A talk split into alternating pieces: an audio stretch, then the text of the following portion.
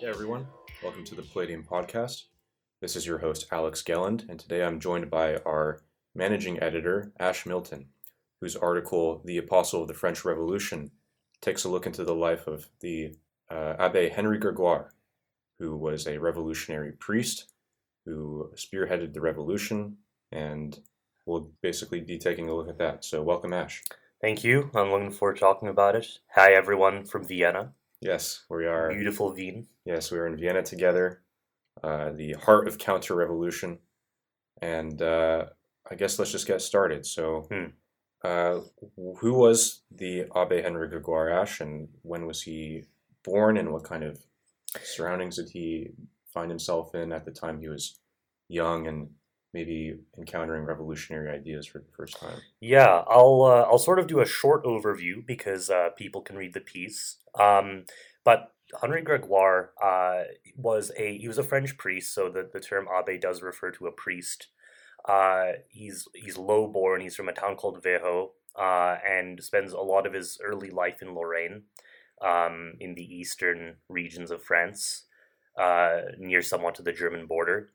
Uh, and he he's from uh, you know kind of a, a working family, but is he's a smart kid.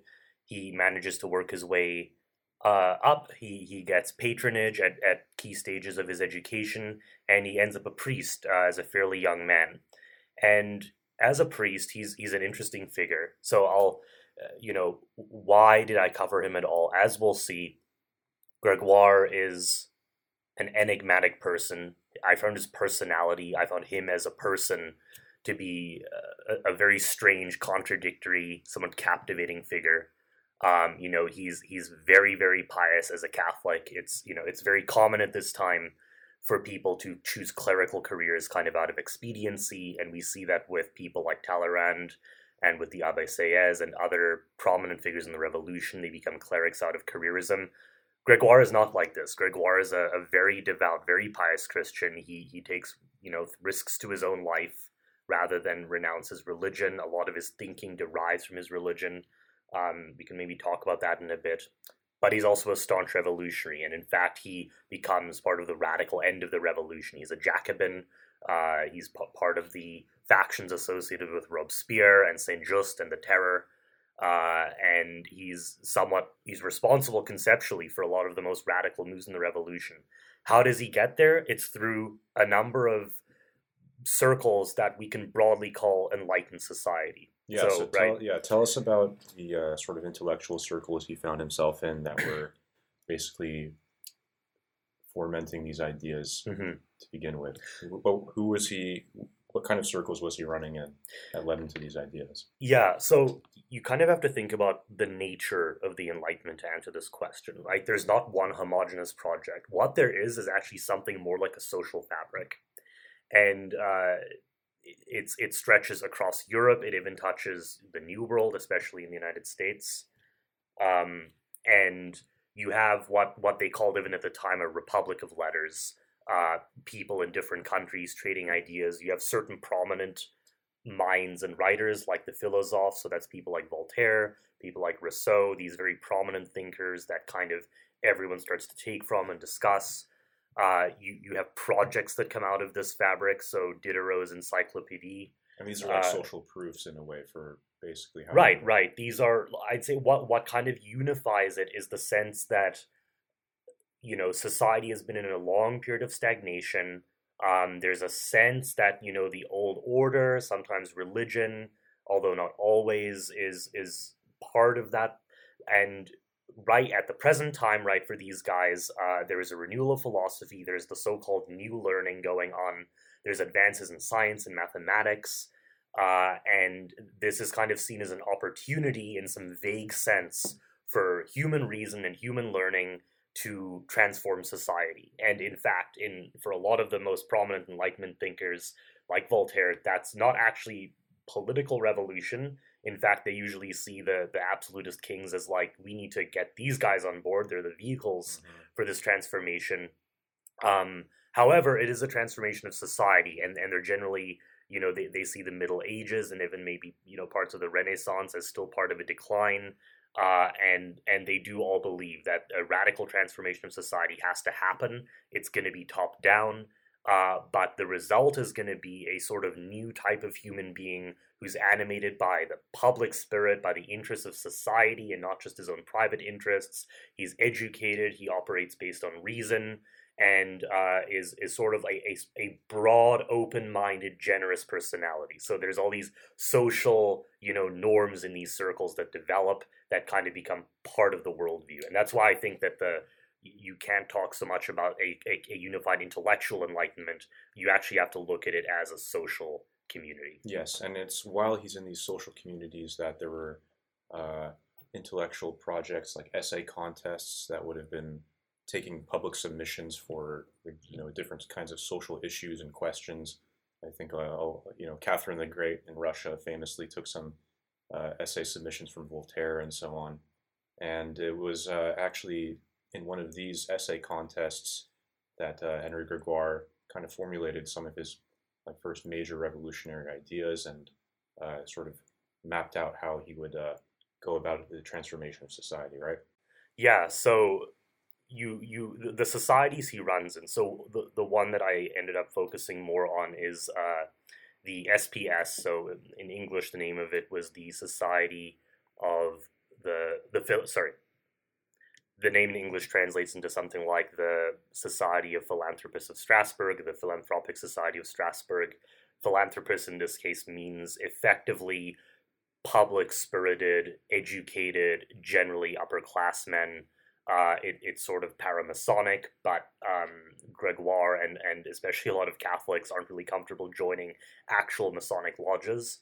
So these societies exist as a way to gain a broader audience.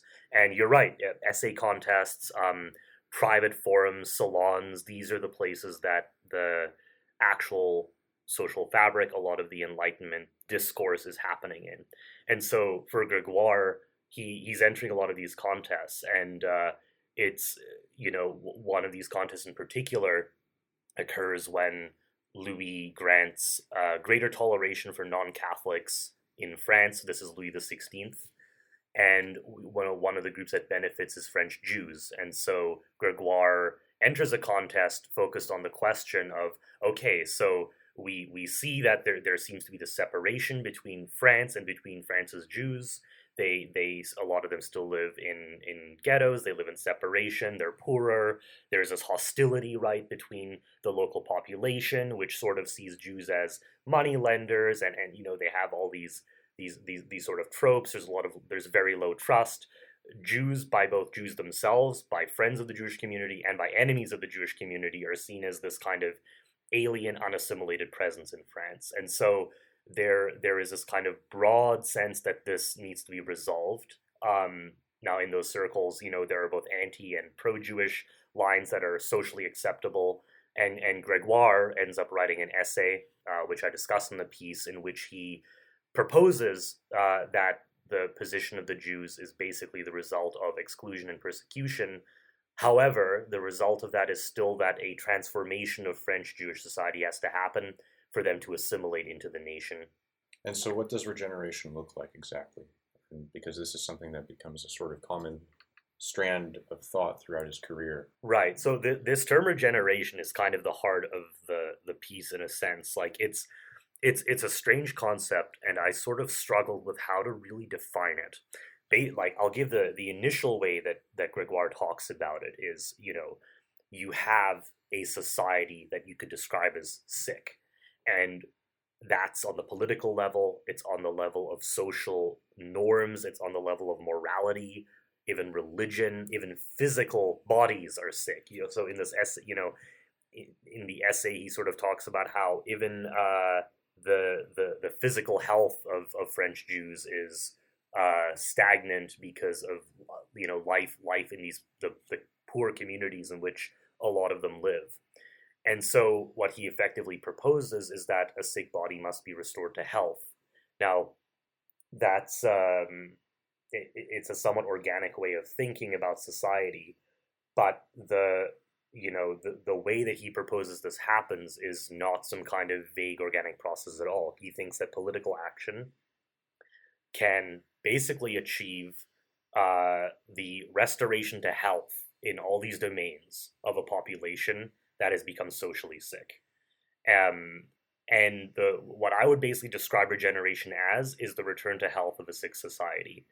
Um, and you know the, the language Gregoire himself uses to describe that process kind of varies a bit. Sometimes it's a very religious language or a moral language. Sometimes it's a political language that that would be more familiar to us, right? It's very ideological. It talks about national unity and unity of language and these kinds of things. Um, so Gregoire himself kind of he he varies, but I I think that that's actually becomes a strength of this this idea that he proposes that becomes the motivating force in a lot of his work. So what is regeneration? It is the restoration to health of a sick society, and fundamentally that is the process he proposes first for French Jews, but then later for all of France itself, because as we said in the Enlightenment, the entire civilization is sick and stagnant and decadent and the restoration to health has to actually encompass the whole civilization. So Gregoire kind of, you know, rejects that the rest of society is even that healthy. And even in his essay, he has these lines where he sort of says that he fears for those Jews who actually start assimilating because what if they they simply trade the shortcomings of you know French Jewish society for those of the French nation itself. And so you know even even early on he's kind of suspecting that it's not enough um, to focus on French Jews. You have to focus on the country. Yeah. So my understanding of regeneration too. So it's like there's like a few primary vehicles through which it's accomplished. There's like kind of like this uh, uh, unification of culture that is primarily done through unification of dialect and language, and then there's also the kind of this uh, uh scientific management of society in some way in terms of like economic production through, through agriculture. You're, you're also looking at unification of like weights and, and measurements, right? And this is something that ends up being uh, invoked or indirectly or directly through by revolutionaries of the future too, even uh, in Israel. Isn't this right? Yeah, I mean, you know, part of the question here ends up being what does a healthy society actually look like, yeah. right? And I think that that's something that Gregoire gets burned by himself because, he, as we'll see as the French Revolution unfolds, it turns out people actually have much more different views on what a healthy society is than Gregoire seemed to assume. I mean, as a religion, as a member of what we could call the religious Enlightenment, you know, the the the part of the enlightened societies that was still Christian and saw Christianity as uh, force for enlightenment, if it if it maybe was reformed in certain ways. Um, as a member of that subset, uh, he thinks that the healthy society is going to be pious. It is going to be religious, even though it will also be, you know, it will be industrious. Yeah, the economic barriers to production will be removed, so there will be a material development of the country. There is going to be a unification of language that people can communicate with each other. Um, so, you know, France stops being this kind of conceptual thing that the state rules over and becomes this actual kind of conscious reality, right? A living body. It, it's a political regeneration in that, you know, French, uh, I mean, common to all of Europe, I guess, but especially in France, the way that uh, state, the state machine operated was based on a lot of very personal interests, you know, what we would now call bribery, but at that point was more seen as like payments for political services. That was very common, and there was a sense that you know personal interest ruled over things. So for him, it, there's this question of how do you get people to operate in terms of like public service, public virtue, or you know virtus, the Romans yes. would have called it. Um, and, and, you know all these guys are looking at Greek and Roman history. They're very inspired by it, and they mm-hmm. see them as these you know heroic figures that are kind of animated by you know the glories of their of their states, their societies. How can France do that? So the way that you answer those questions ends up going into what does the healthy society look like? And so yeah, for Gregoire, um, things like economic barriers are pretty simple. You can remove those legally, and then you have to kind of control the maybe social conflicts that happen. Language can be unified by the state creating schools in which French is the language of education, of teaching. Uh, you can also, you know, make government edicts get issued in French. So there, there's all these mechanisms that power can use in order to unify language the the question of moral regeneration is actually the thing that he's often the most interested in, mm-hmm. and that's also the thing that gives him the most trouble over his lifetime because he does see the church as the ultimately the force for moral regeneration, but not necessarily, you know, what they then call the princes of the church, right? He's a so so Gregoire is a member of these kind of reforming currents of lower clergy, of priests and religious in the church. Uh, so that that's actually an interesting uh, intersection with, like, say, the history of the revolution, because the three states are called for a meeting about the, the future of the uh, French tax system, if I'm not mistaken. And it's actually the lower clergy that makes up a lot of the second estate that ends up defecting to join the uh, the third clergy and aristocracy. Okay. Like so, so this is um, yeah. So you're right. The the there's this event that happens where you know for King Louis the Sixteenth, his great mission is to figure out how how to save the French state from bankruptcy, and you know the nobles and clergy in particular had been exempted from a lot of taxes over the years, and so the tax burden usually fell on the third estate, right, the commoners. Mm-hmm. But Louis wanted the nobility in particular to start paying more of the burden, and so it starts as this very kind of you know it, it's controversial, but it seems mundane in some ways. It's yeah, this question of taxes. Uh, and and so he calls the three estates, and what ends up happening? I go into more detail in the piece about this, but what ends up happening is that um, the commons and large sections of the nobles and the clergy are actually dominated by men who have grown up, who have you know imbibe the culture of the enlightened mm-hmm. societies mm-hmm. of reform, and they see an opportunity, and it, it's from the get go. Right, the moment this is called, uh, that the call goes out for elections and for for representatives, it's very clear that like no one sees this as like this is just going to be a, a, debate about taxes. Uh, people are coming with with just this sense something is about to happen, and so uh, you know what, what ends up happening eventually, pretty quickly, is that the commons are pissed that they're you know getting kind of sidelined uh, by the nobility and the clergy uh, because each of these estates only gets one collective vote essentially, yes, right? so the third estate has like twice the yeah. so, but the right? third estate has twice the delegates. It rep- and and more importantly, for, as far as they're concerned, they represent the bulk of the country. Right. But the and, and but even with that, they might have been outmaneuvered. Except the clergy has a bunch of uh, these reformists in it mm-hmm. who are sympathetic and the nobility even has a bunch of sympathizers. So the the Duke d'Orleans, the, the, the king's cousin, is a reformist. The um, Lafayette is a member of the nobility, right? He's just come back from the American Revolution. Uh, you have all these these these nobles who are reformists, and you even have some nobles who decide they're just going to get elected into the third estate uh, entirely, right? And so, I, I think you know th- this is something like popular narratives of this of this revolution is that it's sort of this bottom up thing. But I mean, even within the commons, right? You know, these aren't peasants and farmers getting elected to the commons, right? These are uh, generally fairly wealthy people. These are people with people, business yeah, connections from bourgeois backgrounds. Yeah, well, and people who have been with the clergy and nobles in societies like the SPS. Exactly. These are they're friends with each other. So there's like a long period of, of like intellectual gestation where these ideas are being played out in salons and so on in this private sphere right. where there's a social proof for entry. And then it's only after this very long period that it sort of becomes a political question. Yes. Once they're presented the opportunity. The the opportunity is now here. And and even when this is called, I mean what I you know, what the majority of these people sort of seem like they're in favor of is something like a constitutional monarchy.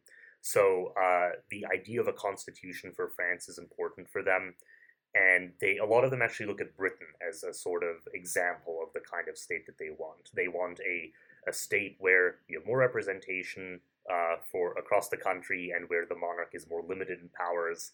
So it's uh, you know they do think of the state as a republic, but more in the classical sense, where there is still this monarch with a role to play that's the center of the state and you know even when when what we now see is like very revolutionary documents get promulgated like the declaration of the rights of man mm-hmm. that is still all happening uh, under a monarchic state um, and you know what ends up happening with the assemblies is that the commons declare themselves the assembly for the whole nation they call on the others to join them many of them do and so now instead of three estates representing this kind of older model of french society you now have one unified assembly claiming to speak for the whole nation, still technically under the king, but you know now now the radicalization starts. So there's, there's actually like a nice little picture of Gregoire right in center. Yes, yeah. So there's this this event called the tennis court oath where the the commons get kind of like barred from meeting in their hall. They go to a nearby tennis court and they've called on you know the other estates to join them, and so Gregoire from the and a bunch of clergy and a bunch of the nobles they all come to this tennis court and they take an oath that they're basically gonna not disband until France has a constitution, and you know Gregoire is, I believe, one of the first clergy members to take the oath, and so you know one of the famous images that comes out of that is this painting of Gregoire in the center. Um, bringing together. I, I, I, believe the two people are one is actually a, a monk and the other is a Protestant commoner. Mm. And so, you know, it's this very patriotic, like we're putting aside class, religion, we're focused on the nation. What was Gregoire's relationship with like Protestant Christians in France as a Catholic mm. priest? Because, you know, as you were saying, he was very devout. He says to preach the Constitution in one hand and the gospel in the other. Mm-hmm. So, how does, as his career evolve, like, how, how exactly do his religious affiliations clash with pre-existing social fabrics that exist in France, and then also this new revolutionary one. Yeah, so he has, I mean, from early on, a lot of his collaborators are Protestants. He's friends with, you know, prominent Protestant reformers as well. Um, people kind of underestimate, I think, the amount of Protestants that still lived in France at this time. Mm-hmm. Um, Louis the Fourteenth, the Sun King, like uh, you know, about at this point, nearly hundred years before, had acted to expel a lot of the Protestants because Protestantism had been fairly popular, especially among the aristocrats, so he saw it as a threat. Uh, but under the 16th Louis, toleration was getting extended, mm-hmm. and and you know especially in the east where Gregoire was in Lorraine, in Al- it's near Alsace, you have a lot of Germans, uh, and a lot of them are Protestants, and so you you do have a lot of Protestants there um, Gregoire is often trying to convert his Protestant friends. So he is, uh, you know, his Catholicism is not sort of entirely ecumenical, right? He he thinks that France should be Catholic, um, and and that all humans, in fact, should be Catholic. And so he he tries. He's always trying to convert his his sort of Protestant contemporaries and peers. Um, and when it but when it comes to the political project um, he's very much on the side of religious liberty. Effectively, um, he he he sees the job of the church to convert people without coercion for the most part. Mm-hmm. Although, you know, even on this, he kind of goes back and forth. So there's key, po- you know, there's points where he proposes that maybe the state can like compel people, you, know, if you can compel education, which he believes you can do, part of that could be religious education. So, you know, because people might be unwilling to learn about Catholicism in their on their own. So if you if you make it part of the educational program, then they have to be exposed to it. And he, you know, th- this is kind of his what, what you could actually see is sort of optimism. He actually thinks that if most people are exposed to kind of like enlightened Christianity, that yeah. they'll convert because it's obviously like great. Yeah, yeah. And um, yeah, and and in a way, I think that he part of his disillusionment both with Christianity and with his vision of the revolution is that he quickly finds out that like no in fact people don't just mm-hmm. convert by the sheer like overwhelming uh goodness and moral righteousness yeah. of your project and so so i think in your article you cover how this is this disillusionment is something that he kind of encounters during these military campaigns he's assigned to in italy but before we get into those there i was reminded by something we were kind of talking about before we went on air which was that this Catholicism that he kind of practiced at the same time he was part of this revolutionary movement was, in a sense, revolutionary for its time. Mm-hmm. Tridentine Catholicism was uh, kind of meshed very well to begin with with his ideas. Yeah, I th- I think that this is something that's probably under discussed. I mean, not just for Gregoire, but I think I probably for the Enlightenment in a way, and for uh, you know some of these revolutions like the French one. Um, like there's a lot of work you could theoretically do here, but basically the Catholicism of his period, right? So after you have to kind of go a little bit into the past for this, but after the Protestant Reformation, the Catholic Church has the Council of Trent from that comes what we now call Tridentine Catholicism. And what characterizes Tridentine Catholicism is a massive centralization and standardization of church power.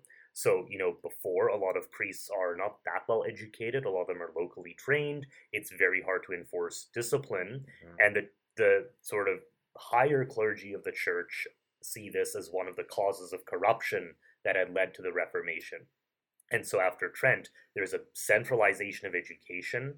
Uh, there's much more regularized ways to discipline clergy. And so I think that centralization uh, creates a new culture within the church, both for clergy and for lay people. For lay people, it's that a lot of the church's rituals and, and liturgies, right, the church services become standardized. A lot of older form, you know, th- there had been some variety in local uses before, uh, after the Council of Trent, uh, a, a, fairly uniform rite is imposed uh, across, you know, the, the Western Roman Church, um, although not the Eastern churches. Uh, and apart from certain very old local uses, most Catholics are now using this standardized Tridentine uh, Roman rite of the Mass. Mm-hmm. And so, you know, what Gregoire is growing up in is a Catholicism that's already kind of been transformative in a way that was top down, in a way that was centralizing, in a way that imposed ritual and, and, and theological language, in a way that also increased the power of the center, right? Yes. In this case, Rome, mm-hmm. at the mm-hmm. expense of not just local bishops, but you know, you, you had um, the suppression of like certain monasteries. Uh, you know, mother abbesses were quite powerful previously their power kind of gets curbed over the 150 200 years after trent uh, and the i'd say the third force is actually like the colonialism right so mm-hmm. catholicism at this time you know in the middle ages i mean christianity is inherently a universalist religion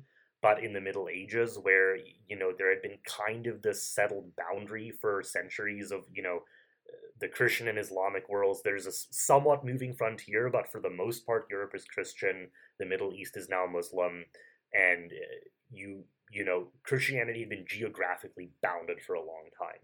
But with the New World getting discovered, and then you know colonization in Africa and Asia, I think there's this like very palpable renewed sense of universalism yes. with Catholicism, right? And so these, these sort of global right. globally universal. It's global, and these the this this Tridentine Catholicism is now being practiced in largely the same way in Japan, in India, in Portuguese Africa, and across the Americas and in Europe. So and it completely that, makes sense that that would precede this sort of for a priest at least that this would precede the idea of universal reason and enlightenment. Right. Well, and I, I think for probably a lot of people uh, involved in the Enlightenment, I mean, it, you know, even people who are opposed, you know, conceptually to religion, someone like Voltaire, it's like I, I think that these patterns of thinking are like pretty important, you know, and you can kind of you can see how like worldviews can shift, but there's these logics that transfer between them. Mm-hmm. Uh, and but but for Gregoire, it's a much more direct transmission. And in fact, he sees this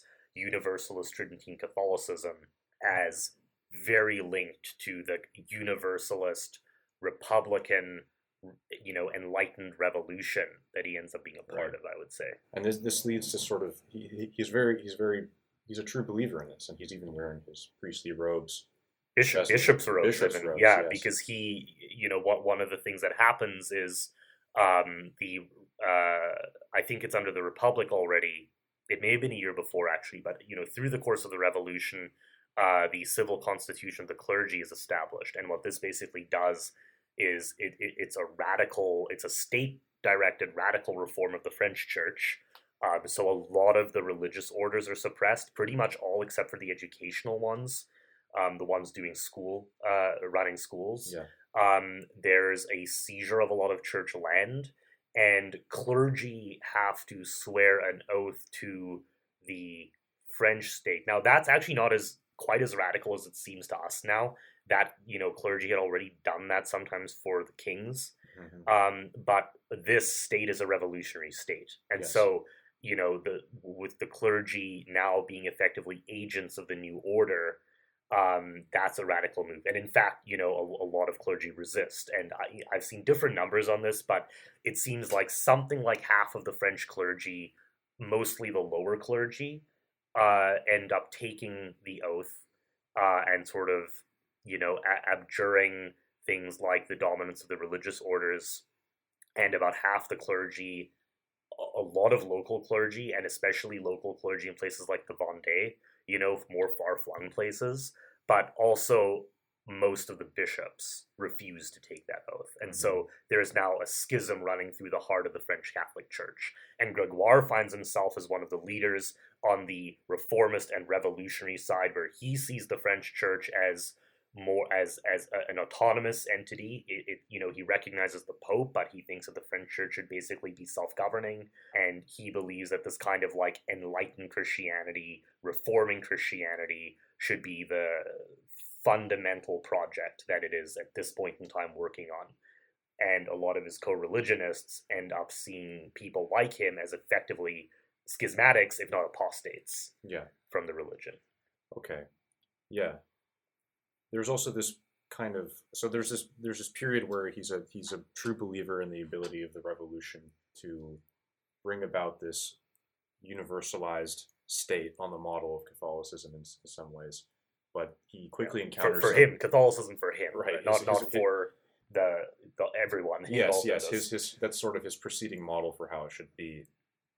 But he quickly runs into some uh, obstacles that that bring about a disillusionment with it. Yeah, I mean, obstacles might be putting it a bit mildly. Yes. Uh, you know, I mean, what effectively ends up happening here, right, is that the the people who really take charge of the revolution. I mean, and so you know maybe this gets us sort of to um, what what we could focus on building out that I, I I start in with the piece, but I think is an idea that we could we could run with more.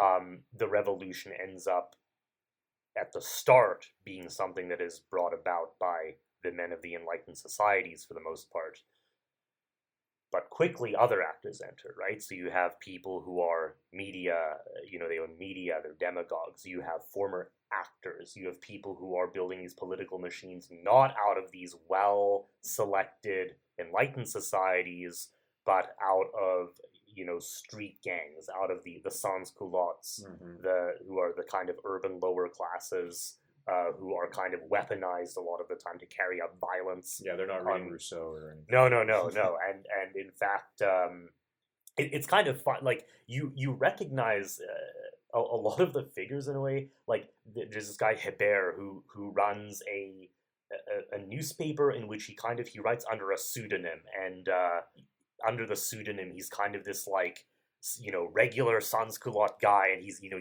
very vulgar and he mock you know he, he compares the queen to a prostitute. Like you can kind of think about, you know, like the guy who says it as it is, right? Like right. we have this figure that's a media figure today. It's been since ever since then for 200 years we've had like these this mode of doing media where you're very vulgar, clickbait, tells it as it is, man you know, man of the people. Um, you know, you and, and the voice he takes on is this kind of like crusty old man who doesn't take shit and, and you know doesn't believe uh, you know cynical and this kind of thing. So it's very familiar, and then as now, it's super popular with the people. Yes, and so these people are entering, and the, the revolution it becomes clear like there are these rules to power and in the revolution what you have is a very insecure form of power where you know one day you have the ability to promulgate laws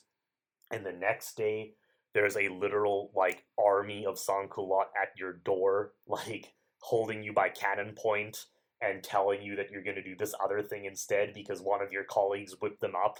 Like these things literally happen. You, you know, you have even before the republic is formally declared, you have these mass killings of prisoners that happen because there's uh you know they have to round up all the traitors to the revolution and now the prisons are full and mm-hmm. now you have you know you get these committees i mean this is I would like what's called now the September massacres, right? It's this this turning point, I think, in the revolution, um, where the Jacobins kind of incite the crowds, and so you have these, you know, quote unquote people's courts that will drag these political prisoners out, and you know, based on I guess crowd tempo, effectively will either declare them free and let them go. And in fact, a lot of the king's household that had been arrested was just let go in this kind of, you know, spirit of like public mercy. Yes. And then people with much fewer so called crimes against society get sent into courtyards where mobs like literally like kill them and like you have crowd killings happening of Right, right.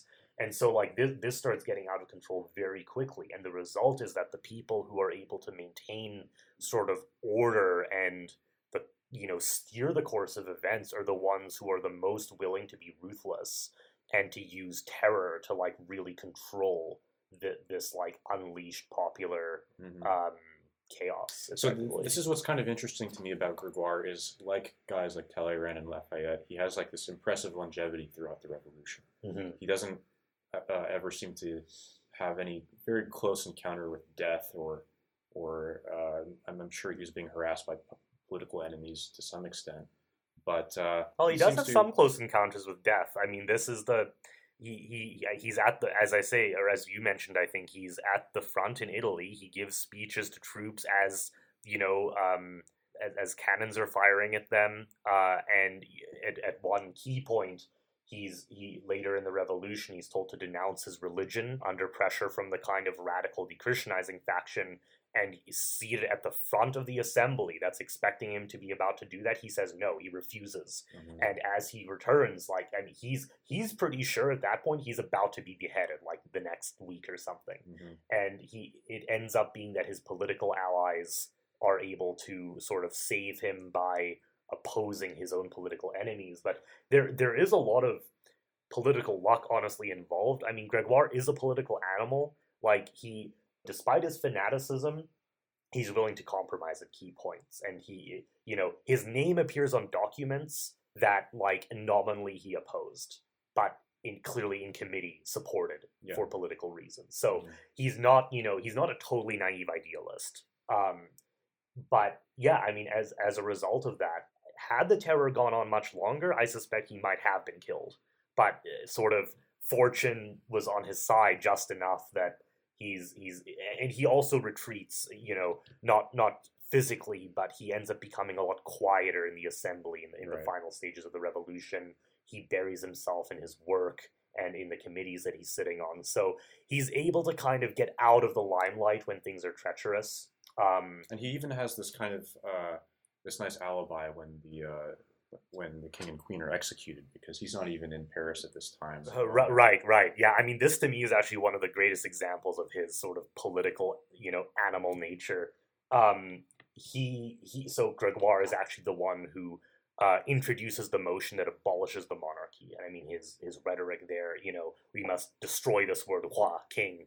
Uh, kings are in the moral order what monsters are in the physical order. Uh, the, the story of kings is the martyrology of nations right? These are all sort of this is all rhetoric that he he, he brings out. And you know i and i actually you know this is one question that i still have is i was never really able to place where this like strident anti-monarchic sentiment comes from. Like it doesn't seem to be there in his early life and then at some point it rears its head and it's like visceral and it's it's unclear to me where that comes from but he acts on it and you're right. So he's he is out of the country uh you know he's doing the work of the revolution in in nice and in italy uh when the king is executed. Now how would he have voted?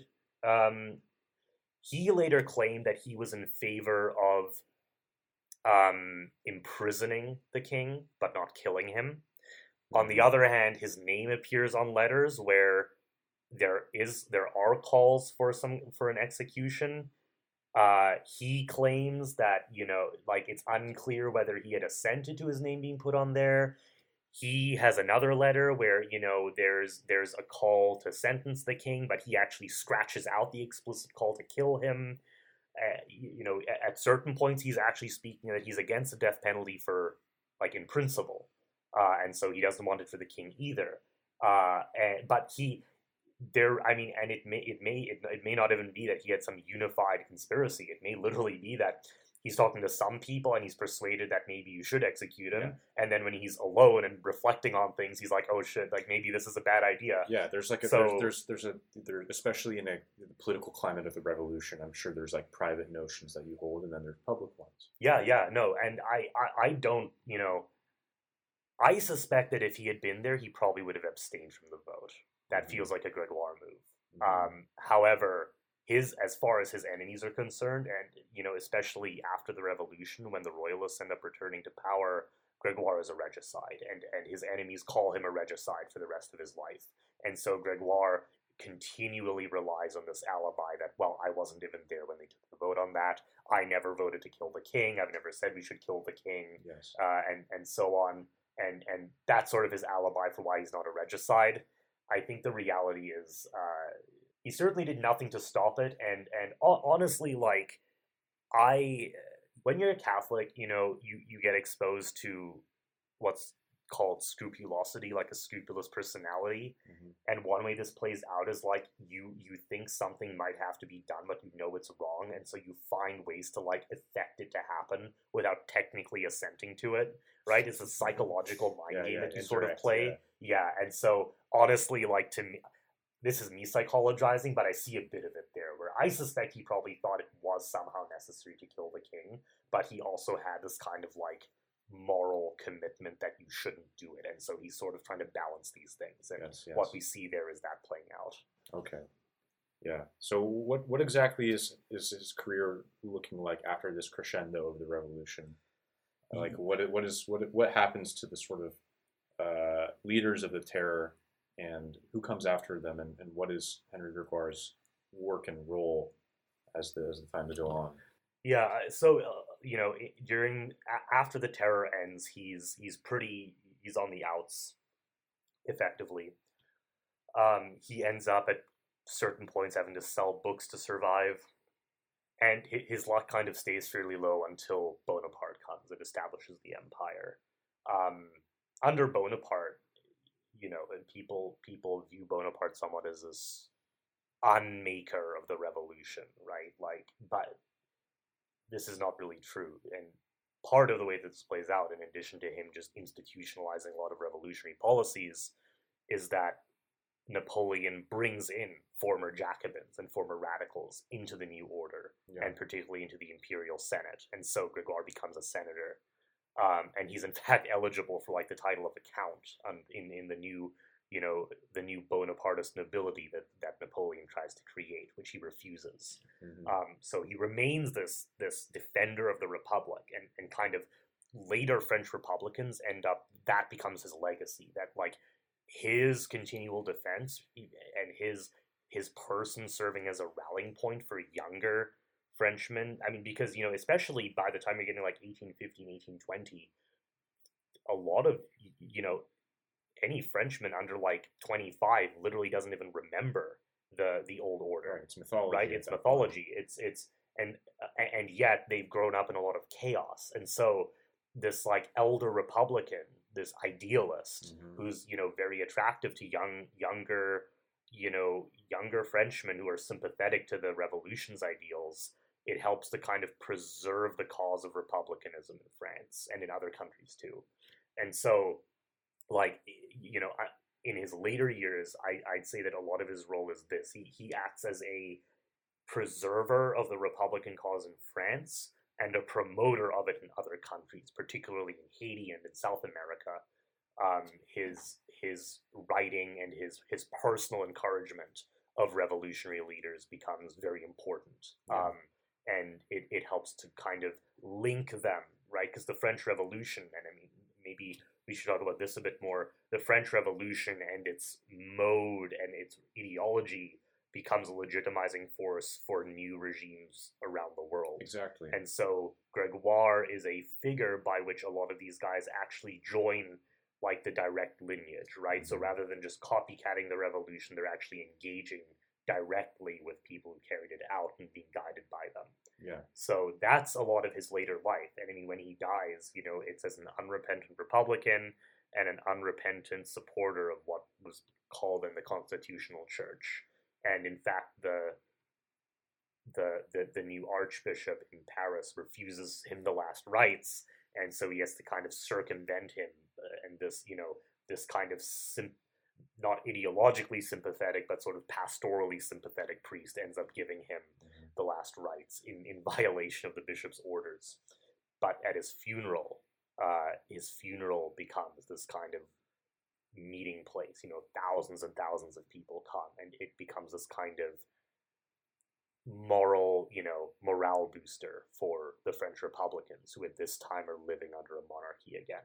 Mhm. And in fact, right, France becomes a rep- the you know when the Third Republic comes into being at the end of the 19th century, uh, about what is that at that point, like 40 years or so after Gregoire's death, um, a lot of people involved in that will have been influenced by or spoken to or students of Gregoire in various ways. Yes. So his and, and I mean France after that point effectively stays one or another kind of republic from then on. So you know the the the, re- the republican form of power in France, and I sort of use that phrase very intentionally, does endure ultimately. Yes. And so even though perhaps like the very specific historically contingent ideology of revolutionary France and regeneration specifically of Gregoire, uh, even though that is specific to its moment in time, this sort of language and even methods of execution of,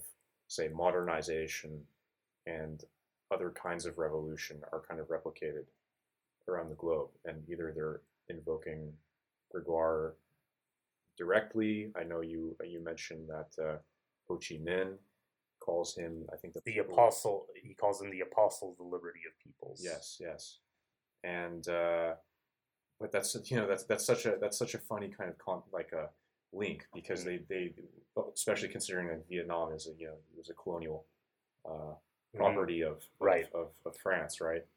Um, what would you say would be like the way that regeneration kind of morphs Mhm. as revolutions across the world maybe adopt a more like uh, national liberationist or, or communist uh, proletarian bent it Yeah. escapes the I, I think, French and context. it, and it's beyond. It's even be, you know. I, I think that Gregoire, the easiest link is obviously with these kind of liberationist and, and maybe later on socialist movements, but I don't think they're the only ones. And so, you know, earlier I said that regeneration is it, it's it's a very useful concept because there is this basic pattern, right? Sickness to health is the way that I describe it.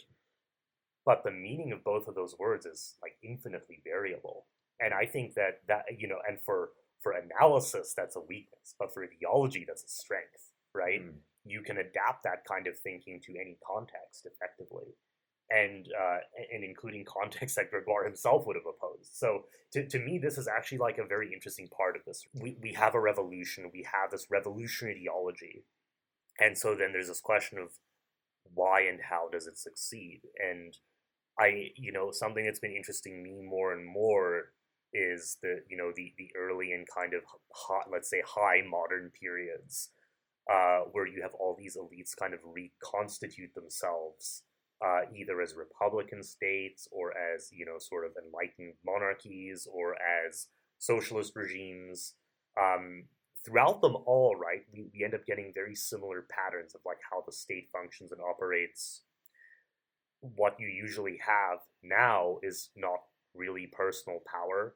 Um, you have a state that is a republic in like the broad sense, right, where individual members are officers of the state. They aren't members in their own right. They're the minister of something. They're the official of something, right? That the they each hold office within the state, right? They aren't there sort of personally. Yes. Um, and I, what I find fascinating is that that actually ends up being that ends up enduring as a regime type. And in you know, you look at South America, for example, which had been not just you know a Spanish kind of imperial society, right? Very diverse, uh, very informed by these kind of you know very personal forms of power that last even to the modern day um, in government and in organized crime and so on like a, a very unlikely place for this kind of like republican modernized form of government to arise and yet almost every country, I think every country, in fact, in South America, is a republic. And even through coups, right, in Chile and in, Ar- uh, in Argentina, in Brazil, you have coups happen. But even the coup periods, right, it's done, you have a professional military, it's usually done with legitimization from civilian elites, from the Republican order, and it's usually phrased in, you know, in this very like, in the language of Republican legality, right? There's a suspension of order, there's a state of emergency. Mm-hmm. Um, you know, uh, okay, while we have the, the, the generals are going to kind of take care of things for a while while the emergency lasts and things like this. Like, this is the sort of language that these places use. And I mean, in the case of Brazil in particular, um, if anything, the, the military period was like more hesitant to use that power than the civilian period of their dictatorship. And so it's it's fascinating to me that this kind of this Republican organization of elite power ends up actually being really enduring. And so that's one side of the equation. The other side that you're asking me about is, you know, the the ideology of regeneration. And I think that these things end up parting, you know, they don't always part ways. Sometimes they stay together, but they're they're distinct. And I think you can see that they're distinct because there are contexts where they actually act against each other. So in the case of Brazil, the the sort of you know progressive uh, abolitionist kind of the, these idealists of a re- regenerated order they tend to be more sympathetic to the monarchy uh, of, of the Brazilian Empire, especially Pedro II, who was the guy who led the abolition of slavery. Mm-hmm. And in Brazil, the republic is introduced not by revolutionaries, but by reactionaries by um, particularly like coffee farmers and, and these sort of oligarchs who are unhappy with the abolition of slavery and a bunch of the other reforms, and they end up circumventing and overthrowing the the emperor and establishing the republic explicitly to prevent this kind of transformation of society. Mm. So we we see that these are like very different ideologies, and to me, the regeneration ideology becomes most effective to establish states, whereas the Republican ideology maintains states. And so, hence, they sometimes work together and sometimes against. So, this is other. kind of interesting because you know we talk about Napoleon as maybe like a regime builder. At the same time, he has this very complicated task of ideologically integrating the revolution and the republic with this new imperial mode. And you know, Napoleon as a specific figure is someone who like maybe is wouldn't have been useful in a revolutionary context hmm. because mm. someone like Gregoire, who was very ironclad in his will and his beliefs, ends up having this sort of impressive longevity and legacy. He inspires people to follow. And the way that Napoleon does this is more so through political flexibility that maybe is better at executing the goals that Gregoire would have set out to accomplish in the first place. Mm-hmm. Yeah, I mean, and this is you know the usual history of revolutions, right, and of of, of new states. Uh, often the people who begin events don't finish them, right? America is actually a kind of weird, somewhat exception in that way. And yeah, I mean, in in the case of Gregoire and and you know more broadly of like these enlightened societies to me the distinction is that you you in fact have you know i've sort of highlighted two logics here i think there's actually a third one so that is the culture of the enlightened societies themselves mm-hmm. And so there i think that high selectivity because if you think of the enlightenment as fundamentally a social fabric of norms and and ways of doing knowledge generation and things like this selectivity is important. And it, it by nature it's not a political mass project. You know what social fabric is like that right? So the idea that gregoire had that you could just extend the fruits of that of that fabric to the country without a fundamentally different logic doesn't make conceptual sense. It's not that i think that gregoire was trying to like include the whole country in like the making of encyclopedias or something. I mean for him it was that well this new knowledge like we have to implement what we've learned in throughout the country. But that is a different logic, and you know the the language that you get from a lot of the revolutionaries, you know, like fraternity and, and love between citizens, mm-hmm. they are replicating the language of the enlightened societies. And like, if anything, you know, I think the Jacobins become the most aware that actually the language of like the Roman state, which they love to draw on, is is more effective. Um, I mean, they I, I find them to be a fascinating group as well because, like Gregoire, they are moral fanatics, right? Like you read someone like Robespierre, and he does. I mean, he, they are willing to die for their cause, right? When the the kind of three leaders, um, including Robespierre and and and Saint Just in particular, uh, of the terror get executed, like very famously, you know, none of them really try to escape once they're there.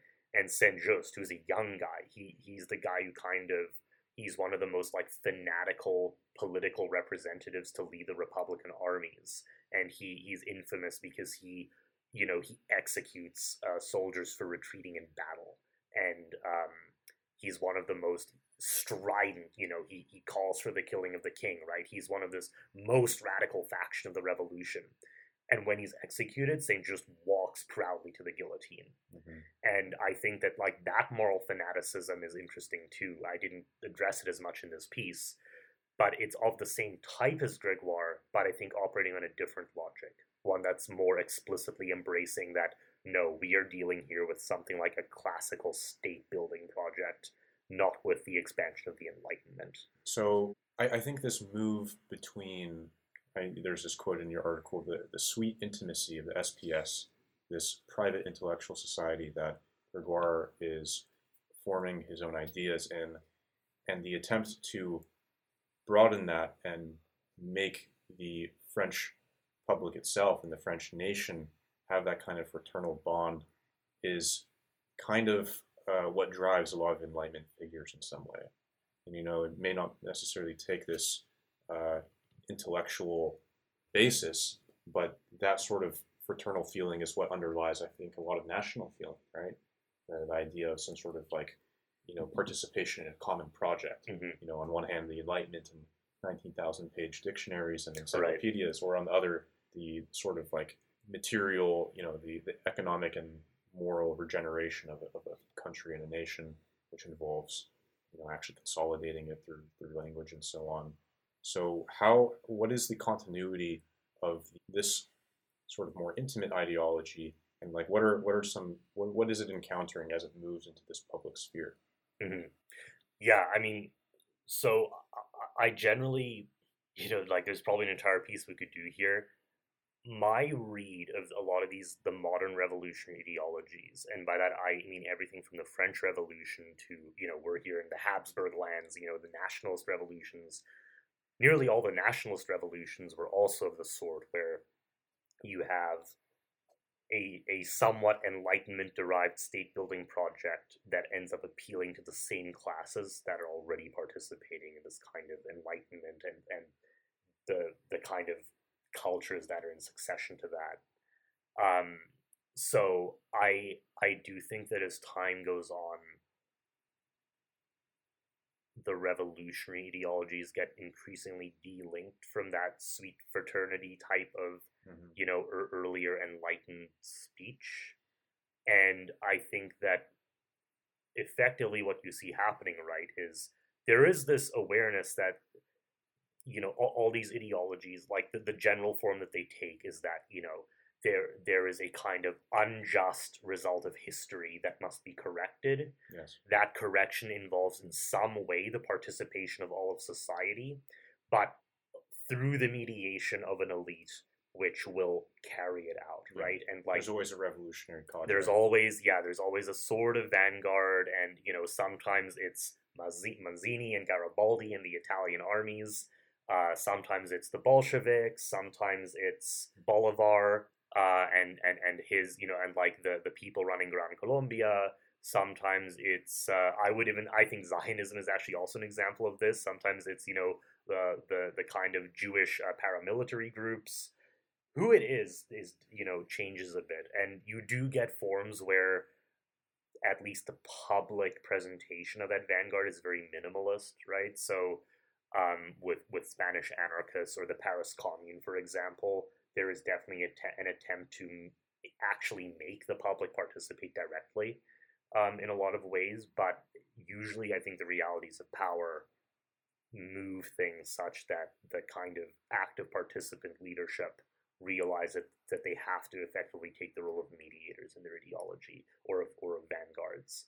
And so I think what the the form that this really takes, like these modern revolutions, become ways to justify and coordinate state building right? And the result of all these revolutions like you know across nationalist socialist or whatever liberal is usually a new state form. Sometimes it's a new republican state in fact usually it's a new republican state mm-hmm. uh, but also a new ruling ideology and a sense that there's been a break with the past the reason that that's a bit of shadow play is that you have to look at who's carrying out the revolutions. And this to me is one like the most interesting things here, right? Because what you actually usually see happen is not really a turnover of elites in the way that the revolutionary ideologies present so even in China, right, we, we had a piece on this by um, Daniel Rasmussen on the persistence of elites. Yes. I mean,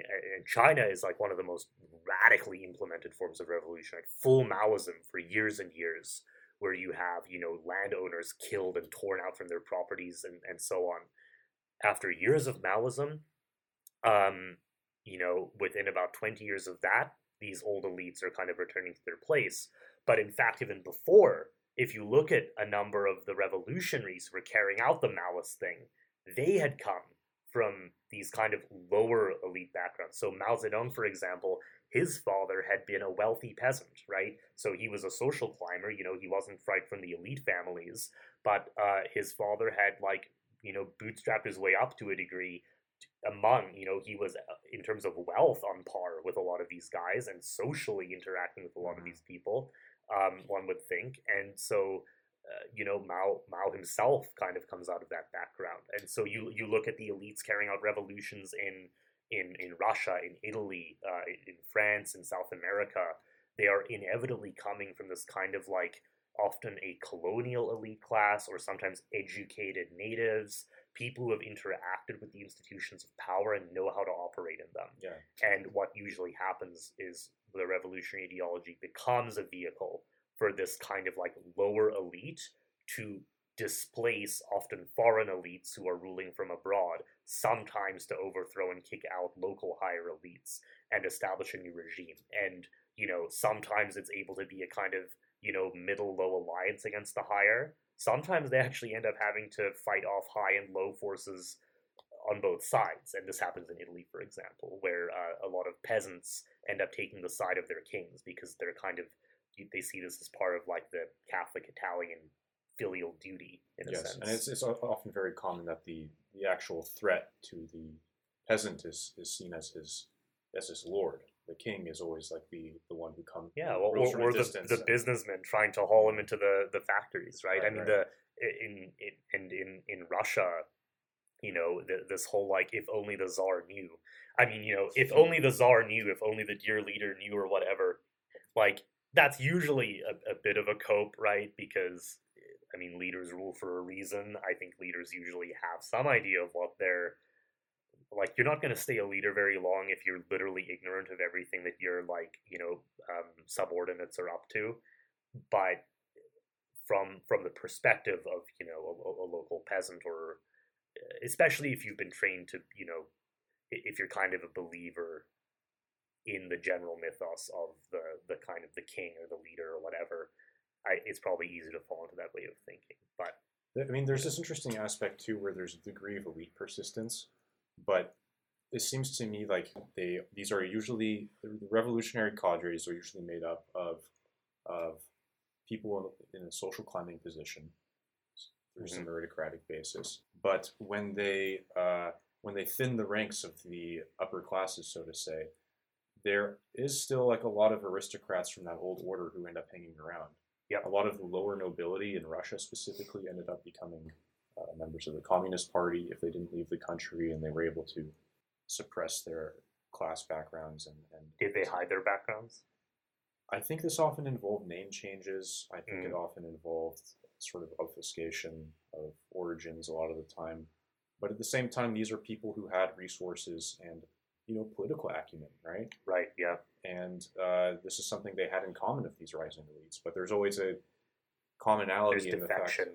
There's elite defection. This was even the case during the French Revolution. Yep. And there's, uh, yeah, there's a surprising amount of persistence. Mhm. But there's Well- also some, there's like an infusion of new blood. That is Yeah. really what's going on here. One of my favorite uh, examples. So I mentioned earlier that um, you know the king's cousin is is one of these sort of reformist nobles, and I, I don't sort of tell the whole story in the piece, but there's actually kind of um, a very funny result uh, to his defection. So you know the Duke d'Orléans ends up actually voting for the death of his own cousin, the king. Right, so he he defects the most radical side of the revolution. And um, he ends up changing his name actually as, as you sort of said. So he he takes the name philippe egalite right? A very revolutionary name. And he ends up on the guillotine eventually but not for the reasons you might think right? It's like oh he's an aristocrat. Well i guess that's going to happen but he's actually you know i'm sure he had enemies for that reason but he the reason he actually ends up getting caught up in the killings is that his son Louis Philippe, who eventually becomes the Orleanist king of France. His son and a company of people end up going over to um, uh, interact. I forget if they defect, but they they go over to the Austrians, and this is seen as treason on his part. And that treason ends up, you know, th- there's there's a law passed where basically like all those who are related to traitors themselves have to be tried Mhm. right and are seen as suspicious. Well, this is So kind it's of his son's treason that See, gets him yeah, killed. this is interesting because in a way that makes sense because what distinguishes the world before nation states when there's just aristocracies that preside over their holdings, over their dynastic holdings, they are one class of people. When the revolution happens in France, the entire aristocratic world is coming together and seeing like what what is to be done. Yep. And, and the execution of the king is a is an epochal shift in how uh, elites treat each other, right? Yep. Because you know I feel like the It's common- shocking. It's yes. shocking to all of Europe yes, that this would happen. Um, no, you're you're right. Uh, and I, but I mean, in addition to that, right? It's like what is um, what is the basis of elite power? Even right? A lot of these aristocrats have already kind of been kicked from their properties, right? The, there's a centralization under particularly Louis XIV onward, where a lot of these aristocrats have effectively already lost the real basis of their power, right? They're running on title. And Mhm. so, you know, you kind of have to wonder, like, uh, I'm sure many of them are, are aware of this. They're like one act away from being stripped of title and um, reduced, you know, to, to powerlessness. Um, well, what if you transfer uh, to something else, right? A different basis of power. Yeah. And in this case, maybe that's, you know, this like popular revolutionary form of power, especially if you're confident that you have the connections to pull it off, you know. Uh, it, it would be interesting for me to like read some of the correspondence of these like reformist aristocrats who become revolutionaries and see if any of them are more honest, you know, Mhm. and, and kind of go into detail about their thinking. You know, I, I wonder if this has a lot to do with their, their their financial situation at this time too, because one of the great coups of the Sun King is that he's basically taking the historically very independent, very fiercely militantly independent French aristocracy, and he's concentrating them in Versailles, in the capital, and from there he's able to basically centralize power. One of the mechanisms that ends up happening here, and I think also in Russia too, around the same time, is that much of the uh, conspicuous consumption that the aristocracy does to participate in court life racks them up a lot of debt, Yeah. and so they're basically subsisting off of money that is common that everyone understands will never be repaid, but it's taken from the from the crown. So they're kind of in this financial situation where maybe transferring monarchy is the, like kind of a uh, it's the opportunity for a jubilee, right? Yeah, well, I don't know if it would have been a jubilee. It's more like, you know, there there had been pressure put on the nobles to start paying taxes, and I mean, even you know, again, like the nature of these so-called absolutist monarchies. Louis was not, in fact, able to get them to pay taxes, right? And there were these bodies, right, the parliaments, which were judicial bodies that were able to block Louis's motions to try and get this to happen. I mean, that's why the the the uh, estates general are called to begin with, and you know, uh, to me, I think that there's a lot of like popular and even folk history about this era. Mm. And what you actually want to do is look at the real power structures, look at the actions that were taken and who took them, and if they failed, why. And what you get is like a way more complicated picture of power. Now, that same complexity and like barriers to understanding how power worked existed for people at the time, right? Especially if you were in the lower classes and didn't have any power of your own.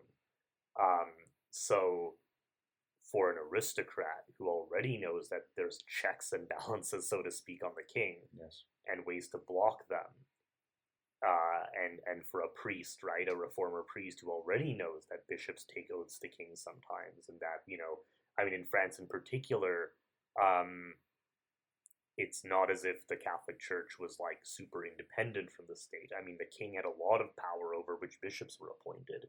So when the revolution comes, and now you have, you know, uh, in, in the early period when it's like, okay, we have these assemblies checking the power of kings, and we have um, the church more directly under the state.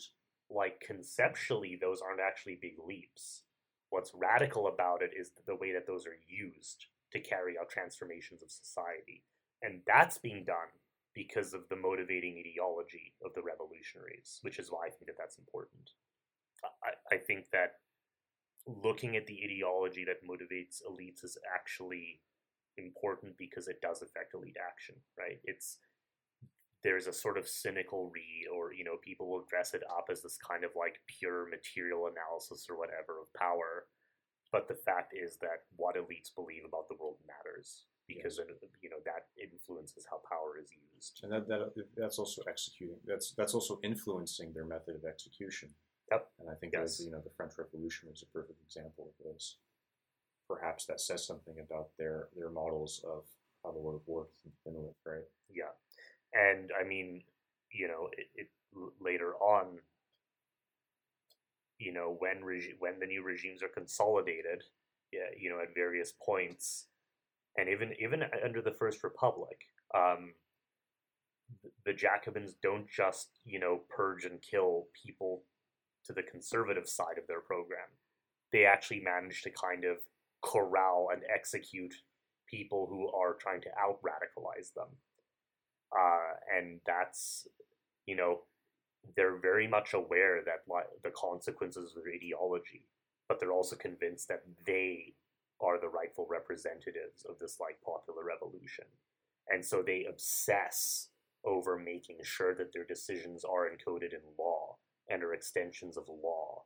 And in fact at the very end maybe you can wrap up with this at the very end when robespierre is purged there is an attempt by him and his allies to try and take back control. And but the problem is they are all committed to the belief that the convention, uh, right, that this this national assembly is the rep- they they are the popular will manifest. And so there's this question that faces them: How do they? How can they possibly like try and out you know, and it's like, do they declare the national convention itself now illegitimate? And uh, you know, there, there, there is this. It's weird because on the one hand, you could say, well, they, you know, just have to take the bet that they can get the soldiers moving and tell them, you know, they'll get rewarded. Like, there's all these cynical moves they could have That's made pure power politics. all the pure power politics they could have done. And yet, at the end, there, when they know the guillotine is probably around the corner, they're actually obsessing. They're they're they're crippled by this like, how can we go against the will of the convention? How can we possibly publicly legitimate that? Right? Mhm. And and as I said like earlier, right? They they do go to the guillotine and. The, these guys go like bravely in a way, like Saint Just. There's a famous scene with Saint Just, right? This this young like afterward, I you know he would sometimes get called the archangel of the terror, right? He this persona of youthfulness and purity? Perfect representative of like the heroic young Roman citizen, and as he's going to the guillotine, there's like uh, on the wall there's um, hanging this copy of the uh, later constitution that the Republicans create, and Saint Just had played this leading role, and so he looks at it and he says, "I created that," and he goes to the guillotine with his head held high, right? And that's like that sort of fanaticism. I think is almost like it's hard to even find future revolutions where it gets replicated to that degree. But I I think that you know you you cannot reduce that to the terms of like um, pragmatic power politics. Right. That's like a spiritual worldview motivating him. All right. I think that's a good place to end off, Ash. Thank you for the great discussion. Thank you. You can read Ash's article, The Apostle of the French Revolution, at palladiummag.com. And you can also uh, subscribe to receive our latest edition of the print, palladiummag.com slash subscribe, the, with the theme being the garden plan. That's Palladium Seven. Uh, I've so you know at right before we we did this podcast, uh, I've been taking a look over the proofs. I I feel like I've said this for everyone, but this is an incredible print. There there's uh, stuff in here you have not seen before, and the concepts in here are you know we we we did a lot of conceptual development, I would say, on this issue, and I think the fruits are are going to be evident for Yeah, those of you there's a getting it. beautiful photo shoot in there. The cover art is great and uh, extremely high quality articles as well. All right. That's all for now. Thanks, guys.